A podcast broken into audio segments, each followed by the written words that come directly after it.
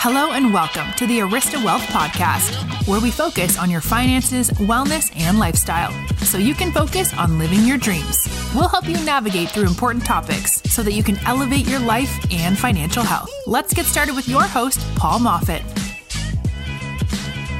Hello, welcome to Arista Wealth Podcast. Great to have you join us today. We're excited to share with you a few thoughts and comments in regards to the market in January. In 2022, we're starting a monthly market update for the prior month. And in the prior month of January, we want to talk about that, what happened, also some changes that are coming down the legislation pike.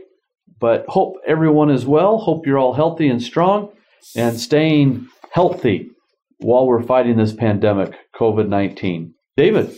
Yeah, I think we want to start off with, you know, we know January's been pretty volatile, okay? We're aware of it.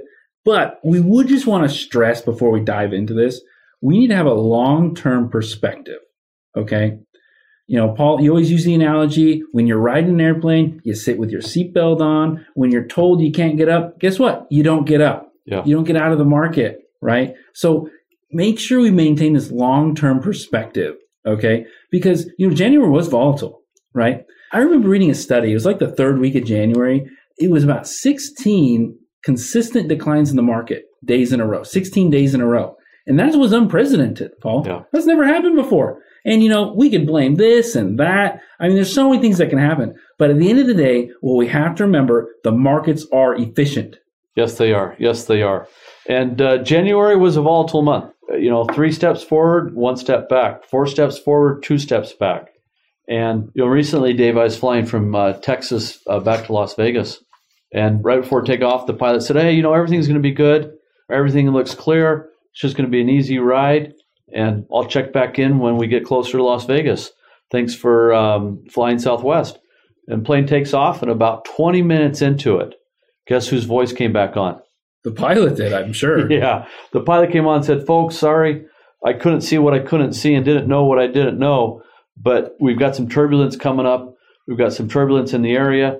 So uh, I'm going to ask the flight attendants to have a seat, and passengers, uh, please fasten your seatbelt, stay seated until we get through this turbulence, and then uh, you can move about the plane. And I mean, it, it was bumpy. It was actually really bumpy. But what does a pilot do? He slows the plane down, takes the speed down from on a 737, probably about you know 420 miles an hour down to about 300 miles an hour, and he tried to get to a lower elevation, tried to get to a higher elevation, asked for clearance, never got it.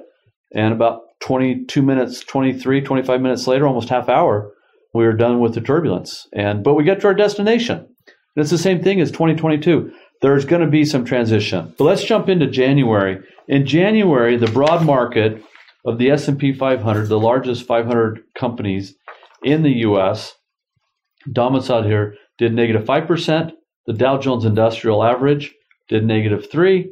The Russell 2000, which is the small cap stocks, did negative nine. And the Russell 3000, which is the, the best index for the total US of the Russell 3000, did negative 5.88. The international did 4.82, and the emerging markets did 1.89, and the NASDAQ technology index did negative 8.96. And that is the broad markets for the equity. Let's talk fixed income. The U.S. aggregate, which is corporate bonds, did negative 2. Municipals did negative 2.7. And high yield, negative 2.73. There was no place to hide because mm-hmm. the Federal Reserve came out and said we're going to raise interest rates. Mm-hmm. So equities went down because they don't know what it really means yet because they're running big businesses. And the bonds sold off saying, well, I don't want to hold these bonds because if they're raising rates, I can wait a little bit longer to get a higher rate of return.